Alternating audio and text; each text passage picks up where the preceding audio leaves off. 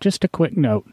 We interviewed Jeff Lane in the upcoming episode, and we interviewed Jeff on April 15th, at the very beginning of the COVID crisis, and where we were unsure what was going to happen. We talked to Jeff and we agreed to release the episode after his museum and reopened and is available for patrons. Please forgive anything that we mentioned month wise, time wise, as all of that is may or may not have changed. Please enjoy. Let's talk about cool cars. Yeah, let's go ahead and start. Welcome, everybody, and this barrage of interviews that we're doing lately here on No Driving Gloves, getting a lot of people uh, through the microphones and I guess headphones. You have Sean briefly this morning, uh, and we have the privilege of having Jeff Lane, the owner and founder of the Lane Motor Museum in Nashville, Tennessee. I could give you a little spin and rundown of the lane. It's a place I've been to many times. It's actually been a little over a year since the last time I visited, but it's uh, has some pretty unique, I'm going to use the word eccentric, very odd odd cars that you're not used to seeing in the US. I'm going to pass it off to Jeff to why don't you give us like a 1 minute uh, synopsis of the museum, and then we'll get a little bit into. So yeah, the museum is uh, odd and unique. Is kind of our, uh, I guess I would be call our tagline. So we have about 450 cars in the collection. They're predominantly European, um, although not exclusively. And we have a significant collection of micro cars. We have propeller powered cars. We have amphibious cars. We have two headed cars. That's kind of what we search for is cars that people typically haven't seen anywhere else. We display about 125 cars at one time, kind of depending on how our displays are set up. We also have about 75 motorcycles, 75 bicycles, and a couple airplanes. So that's that's kind of a broad brush overview. See, I'm into the eclectic, odd car stuff, and walking into your place, saying, I can pr- pretty much live with this collection because you have everything from you know, bicycles and like you said, airplane powered cars to the gyroscopically controlled cars to I mean, to really as mundane as a Dodge Viper. Right. It's it's just a, a, a nice selection and very well presented there. The getting into the we'll jump kind of into this. What created this? Did you all of a sudden walk out into your uh, garage or barn one day and go, you know, I got too many cars. I need to do something with this? Or did you wake up one morning and have an extra industrial building and go, hmm, I think I'm going to make a museum and what am I going to yeah, yeah. what am I going to put in? You know what kind of created it was my dad was a big MG T series fan growing up and, and we restored MGs and, and went to MG meets all over the United States. So, you know, he was kind of into classic cars and he got me into classic cars. You know, so I had, uh, you know, my first car was MGTF that I put together, uh, restored before I was 16 and took my driver's training test And So I kind of, it kind of starts really, really early in, in, you know, in my life. But if you fast forward to, I was probably around 40, which would be about 20 years ago, maybe a little bit earlier than that. You know, I started racing in SCCA when I turned 20, and I did that for like 10 or 15 years. And then I kind of stopped doing that. And, and, and then I really kind of got into more interested in collecting cars. And I started like with BMW Isetta, uh, Dodge Power Wagon, had my MGTF, and I had a couple other MGs. Fast forward a couple of years from that, and I, you know, I had about 75 cars in, in a matter of a couple of years. So I had them stuffed in, you know, a couple of rental houses. Of course, you never rent a garage and had a couple of industrial buildings and they were kind of scattered here and there. When I got, you know, I had like an Amphicar that, you know, that I drove around town and take to the lake. And of course, people always saw that. And I bought a Tatra T87, which I used to, you know, I would drive it, drive it home sometimes and, and uh, leave it in front of my house until, you know, every time you did that, we'd be eating dinner. And so we pounded on your door, you know, what is that car? What is that car? You know, and my wife finally said, don't bring that car home anymore, you know, but, but, but you'd go to car shows and, and, you know, like there's usually a Saturday night dinner and you'd be sitting around and people would be saying, well, well, how many cars do you have? And I'd be like, well, 75. And they'd look at you like, either you're crazy or they didn't believe you, right? Because uh, you know most collectors. Not how many cars have you owned, right? like how many cars? Ha- how many? Not how many have you owned in your entire life? How many do you have now? And you you go back to 75. like, oh my god! Right. So people kind of they look at you weird. In fact, you know, I used to think I could could hire myself because a lot of times the guys would say, "Look, honey, I only got five. That's not that many, you know, right? I thought I could hire myself out as a role model for all these guys that want to increase the size of their collection. And, and they were mostly weird, you know, European different cars. And so people kind of around Nashville, some people kind of got the vibe that I had these cars. And I had, I remember one time I had a guy that was my neighbor and he came over and he said, "Oh, my son is a car nut and he's turning 12 next Saturday. We know you got all these weird cars, and I was hoping for a birthday present. You could take him around and show him your cars." And I said, "Yeah, I'd be glad to do that." He said, "Oh, I'd be glad to pay." And I said, "No, no, no, that's fine. I, I mean, I'm, I'm happy to do it." So I, I had at that time they were I had two five thousand square foot industrial buildings next to each other, and then there were cars scattered like at different rental houses and stuff. And so you know they came over on Saturday morning, and we went over there, and he had it's funny he had these two Instamatic cameras, twenty shots or something like that each, right? So we're in the first building. Maybe he didn't know there was other buildings, and and he's shooting pictures like crazy, and I said you better slow down, you know, because this is just one of the buildings. you know, there's a building next door, and then there's a couple other places we could go. And but anyway, you know, he had a great time, and kind of started to think I either need to stop collecting, you know, not increase the number, or I need to put these in one entity where they'll be all together and people can see them. And you know, I like to drive my car, so I actually had, you know, when I got to about 50 cars, I hired a full time mechanic to work on my cars so I could drive them. I mean, I'm mechanically inclined and I worked on them some, but with that number of cars, I mean, I just didn't have the time, you know, to, to keep them keep them running and moving. One time I had I had 13 cars in my collection, and that was the problem is to keep them all running, and and I, I couldn't afford Right. to hire a guy, so I ended up having to pare pare down the collection. I can't even imagine, you know, really 50 or Right. So 70 anyway, I just decided, you know, maybe maybe what I should do is just do a museum. You know, I've got the uh, I had the financial wherewithal, and I said, you know, at that point I was about 45 years old. I thought, you know, I'm young enough. Maybe I ought to go, go ahead and do it while I'm while I'm young, and I still got the energy and everything. And so that's and, and that's so that's that's why I did it. Uh, you know, I wanted the cars to be together, and I wanted, you know, c- car collectors are different. Some people are very private. Uh, you know, you can look at my cars that don't take take pictures. I don't want, you know, I don't want the public in looking, uh, and I understand it. But I always, you know, I always wanted to share my cars with people. I want to be able to see them, and and you know, I, we give rides in the Amphicar in the summertime to our members. You know, I mean, th- that's the kind of stuff that I really enjoy doing is is having the cars move and having people being able to experience them, get rides in them occasionally, and things like that. You know, the museum was the perfect venue for that.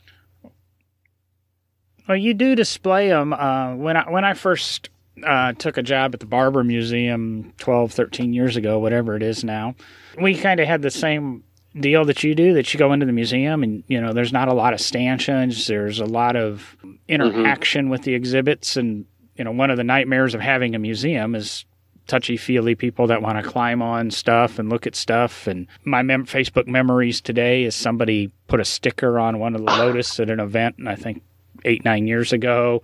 You know, why do people do that? And ironically, I was watching the old TV show How I Met Your Mother last night. It was an episode they were at a museum and the two of the characters are having this contest on who can touch the most and whatever and they end up dressed up in the museum garb and clothing. And sometimes the general public can be horrible but i, I kind of you know your museum it kind of invites that but it also it, everything seems to be obtainable. You have that at least when i was there last which like i said was a little over a year ago you had that Citroen that you immediately invite people to mm-hmm. sit in and touch, and you know they can spend as much time with that.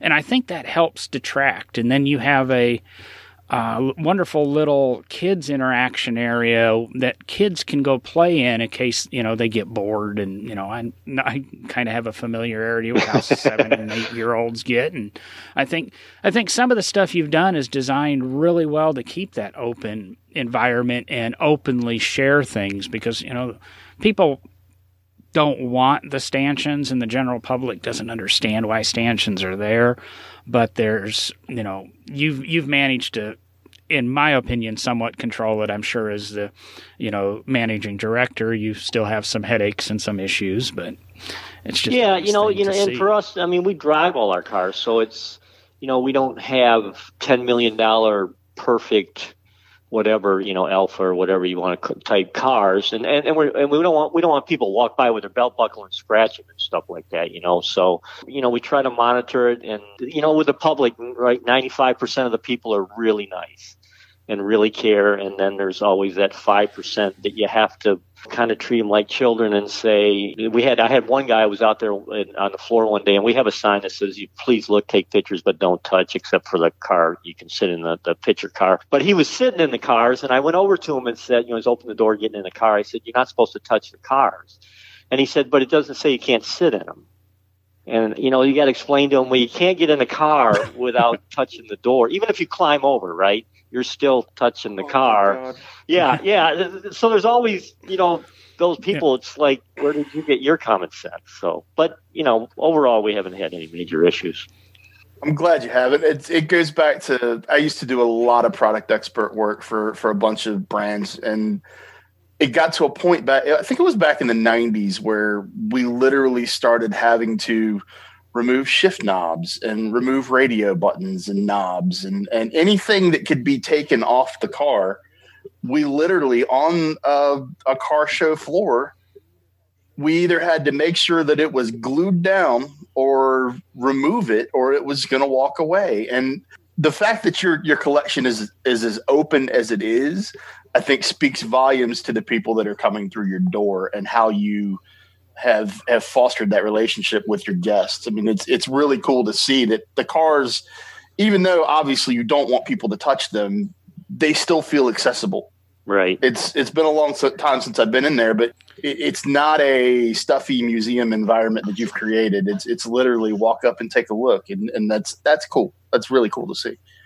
Yeah, and with that too, people you know people say they can see inside. You know, a lot of cars if they're roped off, you can't kind of you can't see the dash, you can't see the interior too well, and you know a lot of times you can you know some museums you can't really walk around the car. So if you want to view it from the side or the back or something, you're mean, you don't have that opportunity.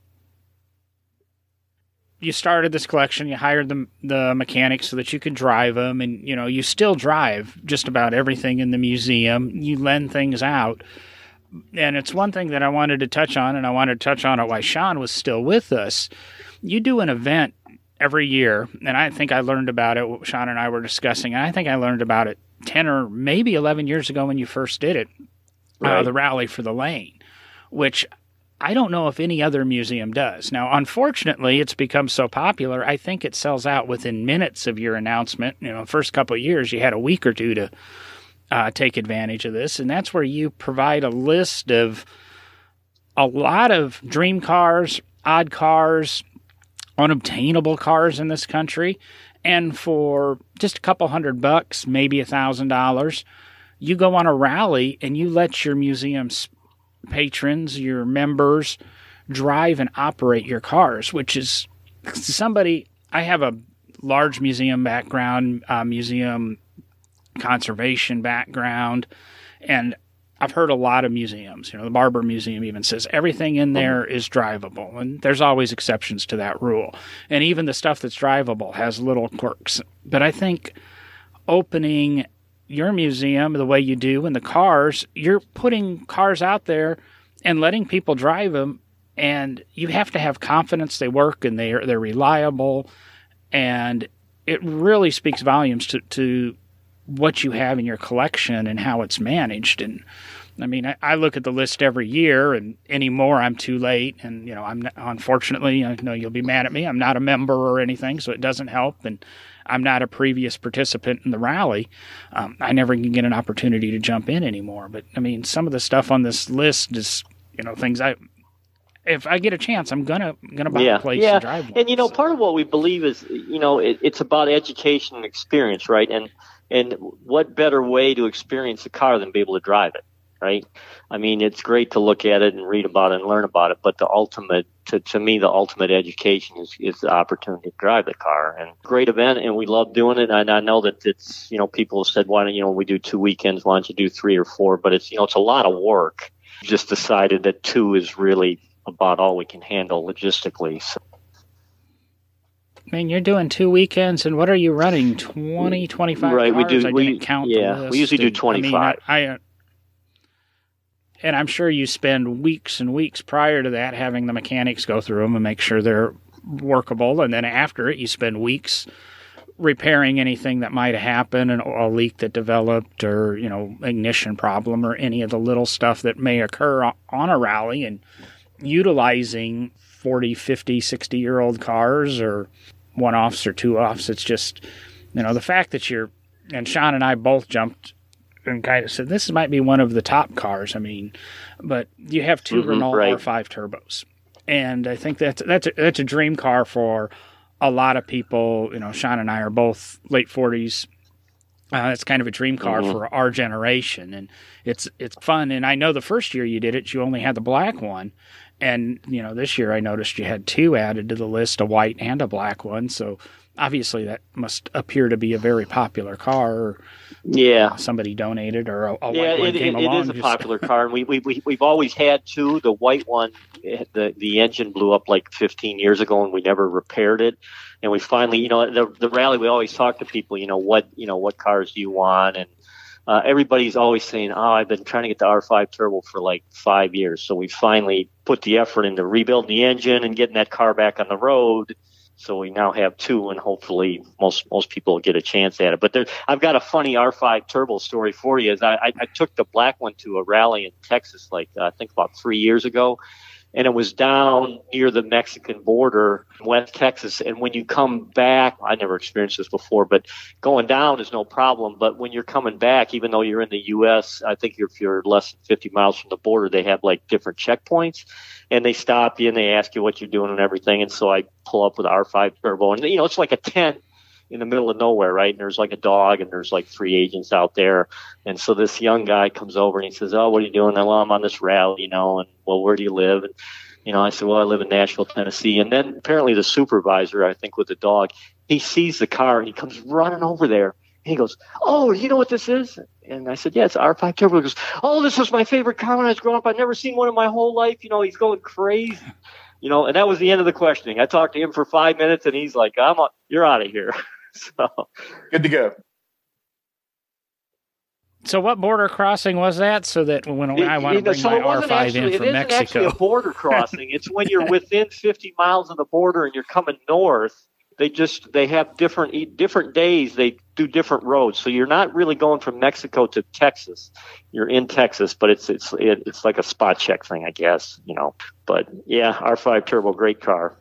I'm looking at the list that you've got, the current list for the for the rally uh-huh. that's on the website, and we'll we'll share that list on No Driving Gloves. Just I would have a very hard time deciding. Like the R5 is definitely on the top of the list, but I used to have a 73 Bavaria, so you have my attention there.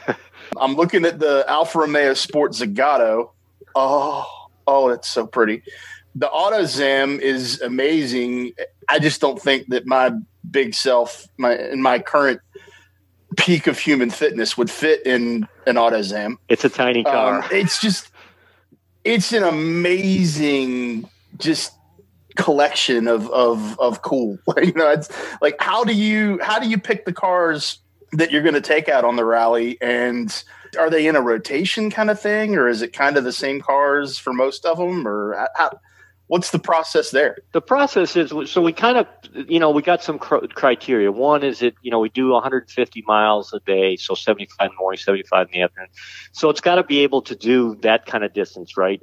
It's got to be reasonably reliable. We don't want stuff that breaks down like crazy because then we have to replace cars. It has to be, I mean, safe's a relative word, right? Because we do two CVs, but you know, we've had some people that wanted old Fiat 500s, which are an absolutely tiny car. Yeah uh, so we've kind of said no, we're we're you know that's kind of a, a, a, you know below our line, and it has to it has to be able to go 55 miles an hour. You know, we've had people that wanted to do some slower, right. like micro cars, like a BMW Isetta, which realistically will go 45, and then you hit any kind of hill, you're down to 30. So that's kind of the criteria. Right. That's kind of the criteria we use. And, you know, people can make suggestions, um, and we also don't do like the Dodge Viper. You know, we don't do really high performance, super fast cars. Not that we have very many of those, but we have a few. So we're kind of avoiding that because we're always, you know, concerned about somebody getting in over their head. That's easy to do in a Viper, but high performance, super fast, and well, you do have an Evora, you do have the R5. You, I mean, you do have some stuff that's definitely fun and right. and can yeah. get out of yep. its own mm-hmm. way. We'll say. And So I, I have to go ahead and throw this out there. Add the uh, the '98 Multipla, and John and I will split it and come up and cover the rally for you. um, I, what in the world? Like this, I, I look through your collection, and it's quite possibly the only museum collection that I've ever seen that speaks to me, like truly speaks to me. You're a Like- weirdo then. How do I'm totally a weirdo when it comes to. I am literally. I call myself fat guy in a little car. I like tiny, nimble cars. All of your Fiats and your Citroens and, and all that stuff, and the Renault R5, and you've got the Renault Spider. And then I look through the collection, and there's a Fiat Multipla and a Fiat Panda, Mm-hmm. Which I find amazingly cool just because we can't get them in this country. But what in the world uh, possessed you to put a Fiat Multipla, which is quite honestly considered by most of the planet Earth is is maybe the ugliest car ever built? But I, I find it cool. Yeah. How's that end up in a, in a museum? It's just it's so cool to see stuff like that. Well, part of it is, you know, we have an old Multipla from the 60s, you know, when, when Fiat initially did the Multipla, um, which is a Which fantastic. actually is a really good looking car. Yeah, yeah, yeah, and it and it's a fantastically engineered, designed, executed uh, type of car. And so, you know, they stopped making the Multipla for a period of time, and so we said, you know, to to kind of tell the story, we want the newer Multipla to show how they, you know, how they went from the from the older one to the newer one. And and I know the the styling on the, the, that car. I mean, I like the styling. I think it's neat. Uh, but I, I understand people can look at it and say that's the ugliest thing I've ever seen. I mean, I, I, I see that. I wouldn't say that, but I can see how you could say that. I just think it's cool from an engineering standpoint. You just like how, and it fascinates me to stand there and look at that car and then try to imagine the engineers that were designing that Mm-hmm.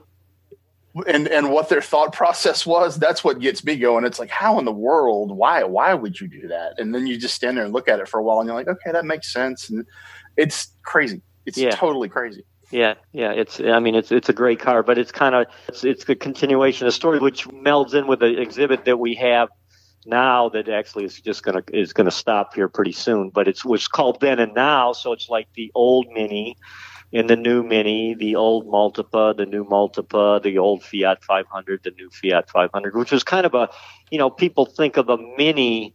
And I mean, I've had people say, I had some friends that said, I'm thinking about buying an old Mini, you know, and they were a, a couple and they were, you know, pretty good sized couple. And I said, you know, you ought to come over and sit in our old Mini before you go buy one because they're pretty small. and because they, you know, they're used to a new Mini. So they got in there and they're like, we're shoulder to shoulder, you know, against the doors and against each other. I mean, they're like, this thing is tiny. And I'm like, yeah, it's tiny. so, you know, they kind of shows people how No, no, cars no, have grown. And, and that was one of the exhibits I was going to mention. Uh, it goes back to you have some great models, and, and I love your cutaway engine displays, and you have I want to say you have a little inline four cylinder. Uh, open model thing in one of your display cases, and I'm fortunate enough to have the the same one. It's uh, love it when things in my collection I see in museums. I go, well, that must be important in all my hoarding to have kept, kept that Yeah. But you're doing you know this then and now and it is an exhibit that i wanted to come visit and you know here i'll do it next week and i'll do it next weekend. And unfortunately i think i'm going to miss it and i'll just have to go in and put it together myself find the mini in one area and the mini in the other area and the porsches or however you have it set up. Of course you have the, the one of your highlight photos on the website is you know a new 911 and an old, older 911 like a 70s era mm-hmm. 911 maybe in 80s late mid 80s Yep. And I'm going, ooh, now I want then and now technology. Because I've I had the fortune to uh, say restore a Lotus Mark 10 that had a pre-selector transmission in it, and one of the things I say about the pre-selector, it's nothing less than what the Porsche PDK is, except Porsche got to cheat and use computers because the new PDK is a pre-selector transmission, and as your quote on the website from Mark Twain is, "There's no such thing as a new idea." I've said that for years about cars. Is you know, it was thought of in the beginning of automobiles. I mean, the electric car was. If Derek was here, he talks a lot about electric cars and the early electric cars and you know, dual overhead cams and you know strange valve trains and like I said the transmissions and we're just figuring out now and we now have the technology to be able to implement those things and it's just you know it's one of those little crazy ideas I had that you know then and now is a neat idea and especially to learn how small cars were. I mean it's even amazing how small cars were you know 10 years ago or 15 years ago especially in the full size truck segment. Right yeah. Where the new mini ford ranger is as big as an f-150 was in 5 mm-hmm. so I've looked at looked at the events and I know what we're going through and we're trying not to focus a lot on you know this virus thing that's going on because we like our shows to be a little bit more evergreen you have you know a lot of exhibits and special events, and you've obviously added the vault tours, um, which is I think all the museums have done now that the Petersen proved that people want to see what's behind the scenes. Right. Uh, when I visited, you had the one of the side buildings open, and loved to wander through that. And then, how I came to reach out to you for this interview is you guys have been posting like crazy, or your uh, what a marketing person has been posting like crazy Instagram photos and things. And one of the Instagram photos was the basement, and I didn't even realize there was a basement to the place. And and then of course you have the the military vehicle hidden outside, and maybe you can or can't say, but you one of the Instagram photos said you were out acquiring something a few weeks ago, and it was very secretive and I think I threw out that you were getting one of those little UFO houses because that would seem like a eccentric thing that that that you would have and would be a neat thing to set in front or behind the museum. If you have one of those UFO houses, the next time my wife and I come to Nashville, we will rent that instead of I, hotel room. Uh, I, I, don't have one actually, but get, get one. Okay, it does fit in with the collection in a okay. big way, man. All right, all right. That that would be cool. The the Lane bed and breakfast. Absolutely. There you go. Yeah. But that thing what, would never be some, vacant. What are some of the things you have in store or right around the corner for you, or kind of are thinking through your head? Because I'm sure there's a rethinking of events, and you know, well, some are planned out, and you, you know you have the cars borrowed and things like that. You can't change. Right. But what are some of the things that are on the calendar, and when we all can get out of the house and race away. You know, I might wait a week or two to even release this episode so that it's fresh in people's minds as you know hopefully freedom occurs here in the next two or three right, weeks right, but yeah.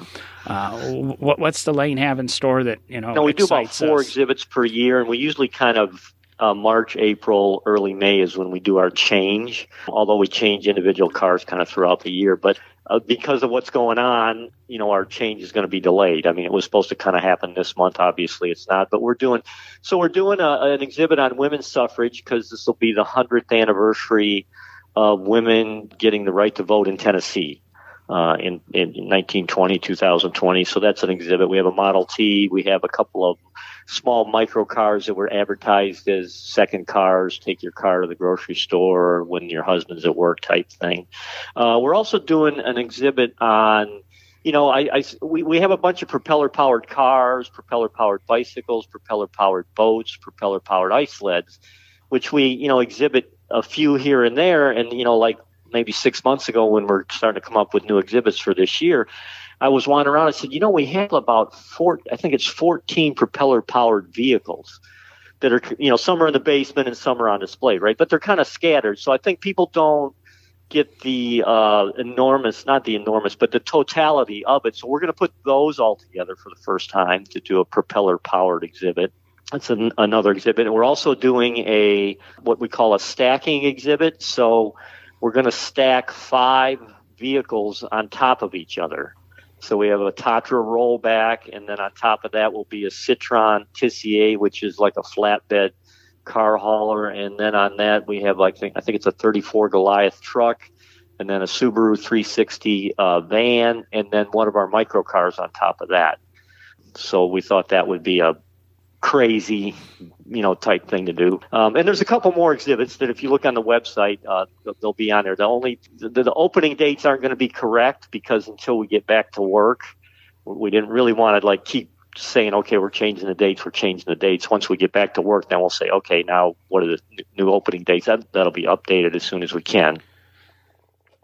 Some of those sound interesting. When you uh, assemble the stack display, do you like put the uh, micro car on the Subaru 360 and then load that and load that, or did you actually? Are you going to cheat and use a crane? Uh, you know, we don't have we don't we don't have a crane, so you know we haven't actually. I mean, we haven't done it yet. It's got to be done in the museum because it'll be 19 feet high, and our door going into the museum, I believe, is 14. But we'll, we'll probably do it the way you do: is put the put the small car, you know, put the micro car on the van then put the van on the Goliath, then you know continue to um, you know do it that way. But we haven't actually done it yet. But we well, we do have a chain. We have a chain fall, I guess, if we need to do that to, to get it stacked up. Okay.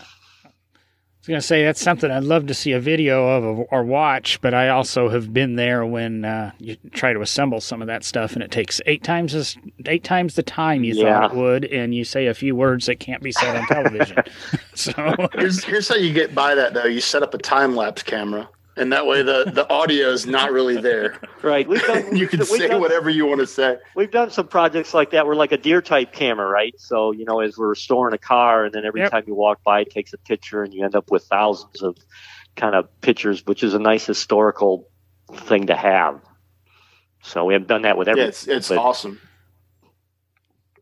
Let's get into, uh, or I want to touch on now. You're Jeff Lane, and you've been on every, you know, you've been on Leno and you know just all, all these TV shows and you know all, you get all these questions that we've asked you for the last you know half hour 40 minutes.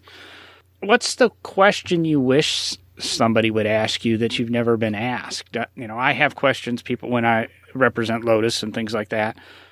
Nobody ever asks me this but what's a question you think people should ask and you're surprised they don't ask you either about you or the museum or yeah you know I, or... I uh, I don't know that there's a question that hasn't been asked. You know, the the thing I try to portray to people because sometimes, you know, people come to the museum and they'll they'll look at you kind of like you're some kind of god or something, right? Oh, I saw you on TV, and I'm I, am i am just a regular car nut, right?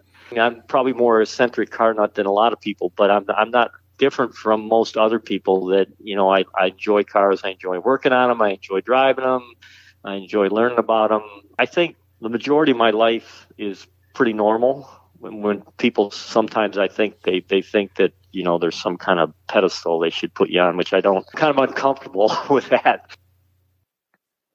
But the, you know, there's no little odd Jeff Lane little thing. Uh, you know, you said deer camera, so you obviously hunt or something. Maybe as another hobby. Yeah. No, uh, I'm not. You know, deer cameras don't don't pop into what my. What are you passionate time, about but. outside the museum? Like it's what or or is the museum or, or is the is the automotive the vehicular is that the all consuming for you well it's, it's, it's pretty consuming but i have you know i'm i'm a i'm an avid bicyclist i like to do triathlons um, so, you know, the sprint, the short triathlons. And I enjoy doing that because it's kind of a, the thing about running a museum is you're kind of known as the car guy, which is, that, that's okay. I'm not, that's not bad. But, you know, you want to not always be known as the car guy maybe sometimes, right? So, and, and you do triathlons, it's kind of a pretty different group of people. So it, it gives you some variety in your life. So I do that, and you know, I, I, I like to travel, which is work. Work is mostly travel, but you know, it's it's a lot of fun too. But I enjoy it. Generally, when I'm traveling, it's you know, I'm doing car stuff or doing doing other business stuff, but but it's still fun. Um, and I like to read. But you know, besides that, I don't I mean, I don't have, you know, a lot of people say you should learn to play golf, and I, I like to ride my jet ski on nice days, stuff like that. But, but I don't have a ton of extra time really. I'm not, I'm not retired yet, so that kind of fills me right. up. Yeah. When you're out traveling, I know I do this. Whenever I'm flying into anywhere in Europe or the UK, as we're descending into whatever airport it is, the first thing I do is look out the airplane window and I'm I'm looking at cars either in parking lots or on the ground going can't get that can't get that. I really wish we had that in the states. You, do you, do you find yourself doing that? Like I literally I'm so happy to get into another country and then just start looking around at going I'd have that car, that car, that car, that car, that car. Is it something you do, or, or am I alone in my madness when it comes to that? I do it all the time. I'm, I'm exactly like Okay, you. I'm cool. in the airport looking around at cars so much. driving around, and I'm like, oh, what is you know what is that? I don't know what that is. I don't know. My girlfriend, if you know, we're out on driving in Europe, and she likes to drive, so she drives a bunch. And she's like, what are you doing? I said, I'm looking at the cars going by. You know, so uh, yeah, I'm exactly It's- like that. Totally it. Yep. Yeah, I, I accosted a guy in the middle of London. We were in the Soho district in London, and we're just, it was my wife, my mother in law, and myself. And we're walking along. We're going to a show, actually. And this guy pulls up in a bright yellow with red leather interior Marcos Roadster. Oh, And it was a it was epic. it was just absolutely epic. And I ran like I ran over to the car and and I'm like, "Do you mind? Can I take some pictures?" And the guy like he I know he heard the accent and he's like, the stupid American."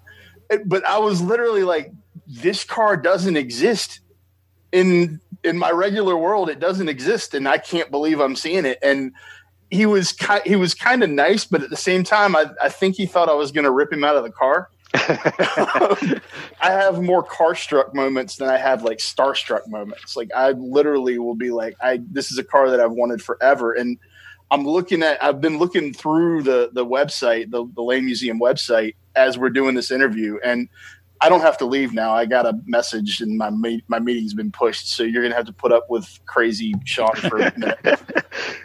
looking through your website, your Renault colle- your Renault collection hmm is insane Yeah, I like Totally Renault. insane. Yeah. hmm in the best way. It's insane. I'm looking at a at an Avantime and a Mhm. Espace, and then you get to the Clio V6, the Williams Clio. Oh my god! And then you have you actually have a Megane Renault Sport F1, hmm the Renault, uh, the Megane. hmm Yeah. Did you ever hear the the UK based commercial when the when the new design Big Butt Megane came out? Uh. uh No. Uh. uh there was a song that was out for a while it, when that came out it was i see you baby shaking that ass It- you ever i don't know if you've ever heard that song or not but literally renault renault had that song in the commercial for that car and we were over in the uk at my mother-in-law's house and that commercial came on tv and i ever it's like 2007 every time I see one, think about it, I just bust out laughing. I need to at least sit in that car so bad. Yeah, your collection is making me geek out car guy wise, and I'm not even there right now. It's just really cool. Really, really cool. I, I, I, talk to your point about you know stopping in gas stations and looking at cars, and I, I mean I do that too all the time too. And I only speak English, so I'm you know when I'm in Europe, I'm of course in England I'm fine, but everywhere else I'm pretty pretty handicapped. But I was in Czech Republic one time traveling and stopped in this gas station in the middle of nowhere, and this guy had this a Wartburg, which is an East German two-stroke car, but it, it wasn't a regular Wartburg. You could see that he had like hopped it up. He had the hood open because he was checking something, and something. And I went over and looked at it, and it, he must have been like a master craftsman or something because everything he did to the to the modifications to the engine and everything were perfect. I mean, thing thing looked spectacular. And of course, he didn't know a word of English, right? Because I'm saying, "Oh, it's a really nice car. I really love this thing." And you know, he's kind of looking at me like weirdo type of thing. But I thought, well, I'll give him my card, you know, right? And I, I said, if you ever want to get rid of it, you know, I don't know if he understood that, but I gave him my card. Of course, I never did hear from him. But, uh, you know, it was one of those t- same gas station type deals.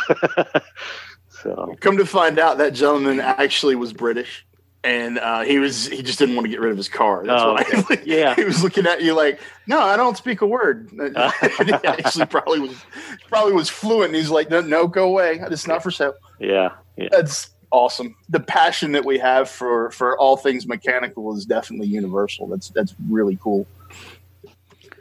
And as Sean says, you know, we're poking around the website a little bit in that, and you do something that I find extraordinarily nice, and I think more and more museums are doing it, in that you pr- pretty much have your entire collection visible on the website with a little picture, brief description, and you know, which is wonderful. Because it's also disappointing because oh, I want to see that, and it, you know, go and it's in the Right. warehouse or not on display or something.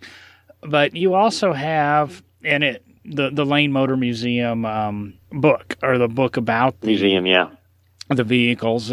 tell us a little bit about the book. And you know, it says it's a series. It's the first book in a series in a volume one, and there's 50 cars, and you've said you had 500. Right. So is this going to be a 10 volume series and limited edition? So if I don't buy this one and I decide to buy book six, I should have them. I'm going to spend a bunch well, of time we've on always eBay. had people come to the museum and they they're always saying, "Do you have a book about the museum?" Because you know we like what you have. But it's hard to find stuff about these unique cars, and so we talked about it for years about doing a book, and we finally, you know, it took us four. This book just came out three weeks ago. This is our first one. It took us four years to do this one. You know, our goal is. Uh, you know, we knew we couldn't do all the cars at once because that would just be too big a book. It would take too long. It'd be way too expensive and everything. So our goal is about every five years to do another 50 cars. Um, you know, we're not going to, Uh, with 500 cars, I mean, we're, we're not going to cover every single car in the collection. I mean, with this book, we tried to pick the 50 most unique cars we have.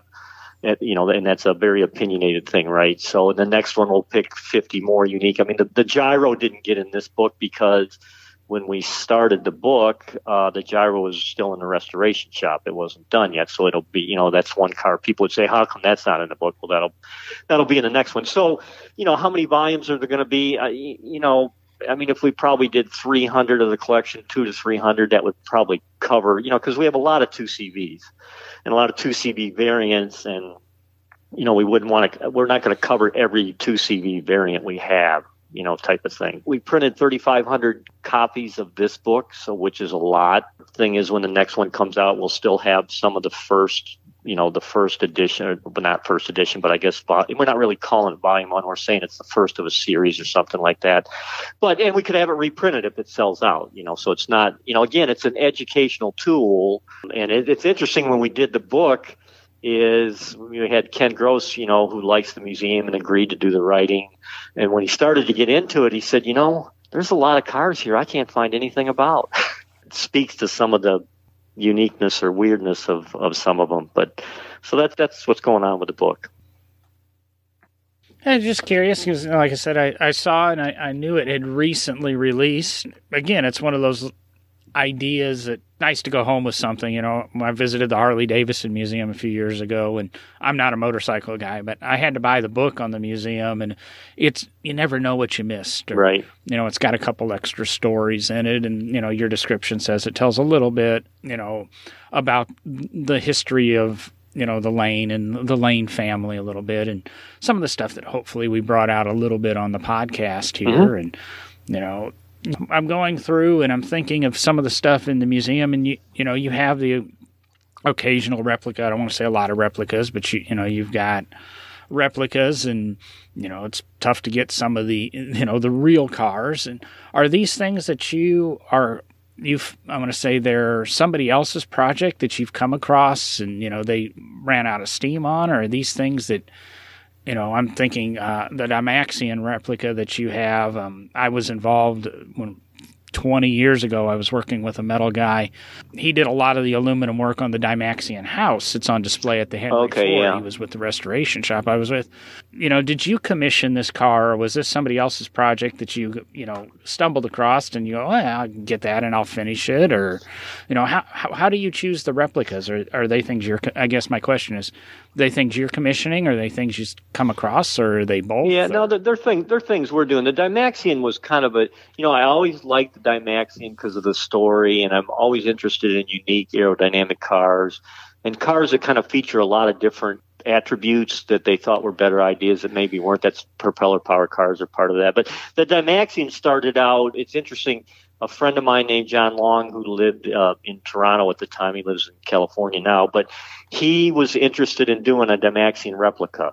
And he did a bunch of research. He wrote a book. Uh, he kind of compounded all the research into a book and got together one time and he said, you know, I want to do a Dymaxion replica.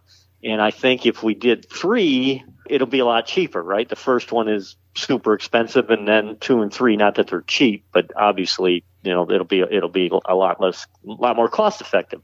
I'm like, that's a great idea. I'm, you know, I'm all for it. You know, he wanted me to try to find a third person and I looked around and we couldn't find anybody else that was really interested. And then, and then he dropped out. He said, you know, I really want to do it, but you know, now I've decided I don't want to do it. But you know, I was still interested, and so we what we did is we took all his research and did some additional research. We built the chassis in in our shop. Um, got a Ford flathead V8 and an old Ford frame, and used all that. And then we had we shipped the running chassis to uh, Ecora in the Czech Republic, who does mostly Tatra restorations, but they, they do a lot of other things, and they're great metal people. And so they built the body on the car, and that's kind of and the reason we built a replica was you know, there's really only the one original that's in Reno, which, you know, has not run in I don't know how long, decades, decades, decades. And uh, now there's another replica that uh, Lord Norman Foster built. Um, he actually finished his before we finished ours because he he had uh, people in England do it. But you know, my thing is Reno's never going to get rid of theirs, and it's a really neat, uh, interesting car.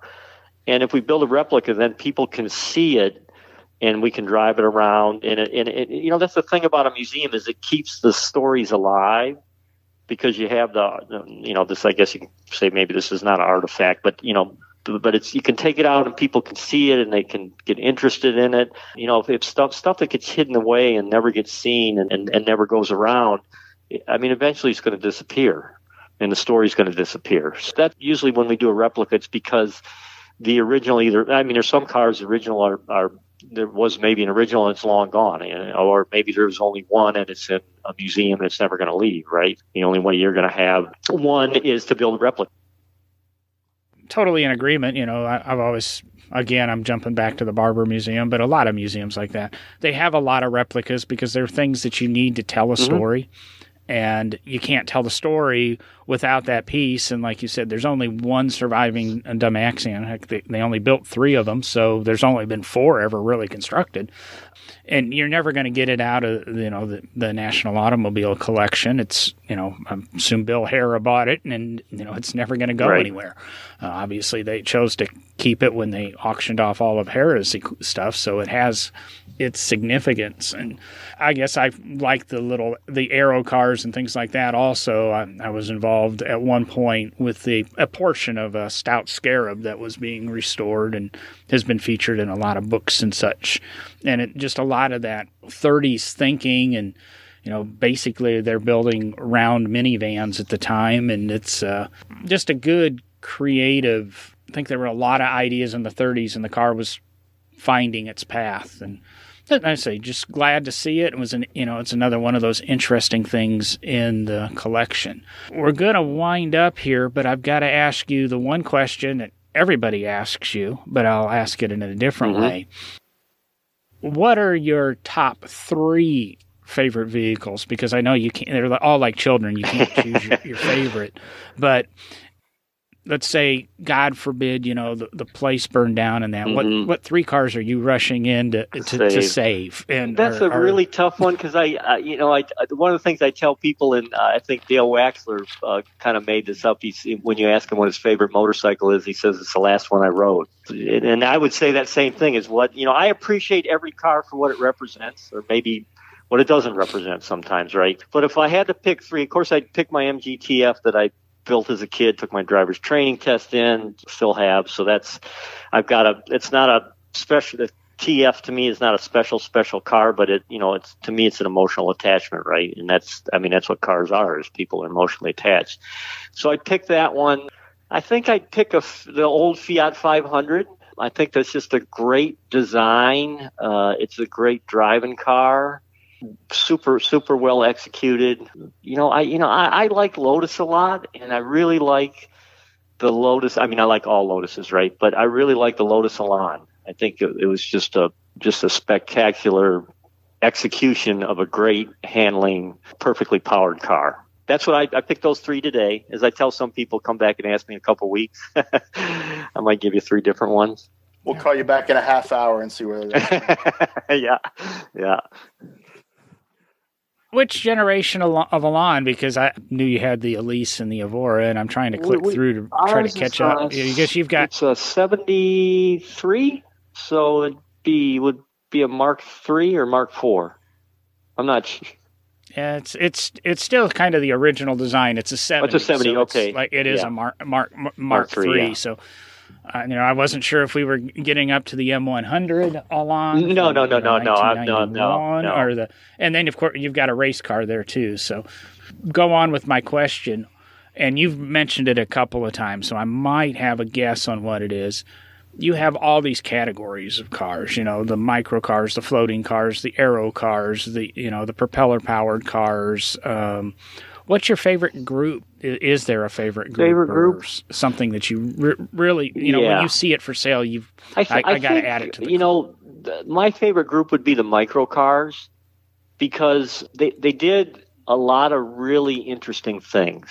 Now, a, a lot of them weren't successful, but I think, you know, when the micro car people kind of got going after World War II, the, the micro car kind of evolved because of economic hardship. And so the only criteria was it had to be cheap to make and it had to be cheap to run. And there really were no other back then rules, right? So they had all these ideas about how to do this. You know, like some cars, you use a motorcycle engine and you wouldn't have reverse. So they were two stroke engines. So they could put a different set of points in it to change the timing and start the engine up backwards. And that's how you got reverse. The Rovin D4 that has it has uh, you know we're on the phone but if i could show it to you you would understand so the the window um, it's it's a piece of pane of glass and it kind of it flips down into the door it's one piece and then to to to roll the window it doesn't really roll up. You flip it up and it's got a little flange and then the window's up.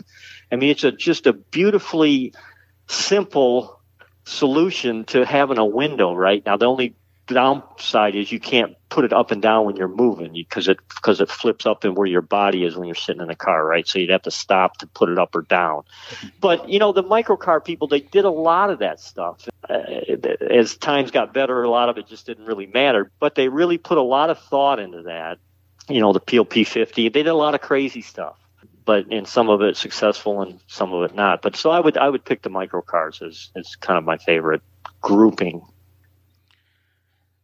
Not not that you need my justification, but I can see that because it, it's something I don't think Americans understand is you know really how small these micro cars were. I mean, there's always the famous scene with um, Jeremy Clarkson driving the uh, Peel through the off you know the offices at the BBC. Um, and I heard heard a rumor from a couple couple British friends that I have that they actually wanted to use a uh, Sinclair C5, which I know you have in your collection also, and I absolutely like because it's has Lotus ties. Um, that they wanted to use it, but all the Sinclair people said, "No, we're not going to let Clarkson drive a Sinclair. They'll destroy the reputation." um, but you know, it's you know, and the Sinclair C5 is the smallest car ever approved for legal road use in uh, Great Britain. It's really not much more than a recumbent Right. bicycle because that's what it Mhm, is. mhm. so um, it's been you know kind of great just to touch touch base and talk with you and get a little bit more feeling of the museum. Time I visited, you were firing up um, gyro Oh, car. okay, yeah. Um, took some time. Yeah, you took some time and chatted with me and my fiance as we were we were up there for some other things and showed us around, showed us the restoration shops, and it's nice. You know, you didn't know me from the you know Jack, and I didn't say anything or push anything, and it was just you know we got in conversation and knew you were very approachable, and you know that that's always nice. You know that you'll take times with the patrons and uh, answer some questions and that. I'm sure everybody wants to talk to you, and when they see you because you have some distinct qualities about you that you know make you very easily identifiable. Thank you for taking the time then, and you know again, thank you for taking an hour out of your day today to you know chat with you know two guys in Alabama with a, you know. Actually, there's four of us that have this podcast, but two of us this morning. Forward to, to visiting, and maybe Sean will talk to you about coming up, and we'll shoot a feature Yeah, on the car. yeah. I would love to do that. I would Yeah. absolutely once once we get past what we're going through right now and whatever the new normal is. I mean, w- when we get to that, um, if if you're open to it, Jeff, I, I would. The more I look at the website, the more I'm like, how have I not been there? like this, yeah, absolutely. your collection aligns with yeah, it aligns with the the car geek inside of me in a big big way, man. It's uh, like John said. Thank you so much for taking the time this morning. I Oh, appreciate my, it greatly. My pleasure, my pleasure. And I, you know, I, I want people to know that I am approachable. So, you know, I mean, because if, if you see me and, and I'm wandering around, I mean, I'm, I'm probably looking at something, but I mean, feel glad to come up and say hi to me. I mean, I see some people that look like, okay, you know, he's better not say to hi to him. He's whatever, whatever. But you know, I, I love talking to people about cars. I mean, it's it's it's it's fantastic. Well, there's uh, like I said, there's just so much to talk to you about, and so much on display at the museum. Everybody, you know, look up the Lane. You're, you know, you're on Instagram at the Lane Museum website, you know, lanemotormuseum.org. We'll have some links up on the No Driving Gloves Facebook, and we'll throw some pictures up on uh, Instagram and that. I actually have pictures I own, so I can do that on Instagram without having to steal from anybody. And, uh, uh, you know, Jeff joined us via phone today, so the video feed on this podcast won't really have him. You'll just have Sean and I's beautiful mugs bouncing yeah, back. but you'll have forth. cool micro cars behind John and an AutoZam behind me in the, in the video feed. So. so be sure to swing by, look up the lane, order his book. We'll put a link to that up on the, the website and the uh, the Facebook page too. And swing by and see him. And again, thank you, Jeff, for taking a, a time out of your day for chatting with us. My pleasure. Enjoy talking to about cars and other things. So, thank you. Yeah. All right. Thank you.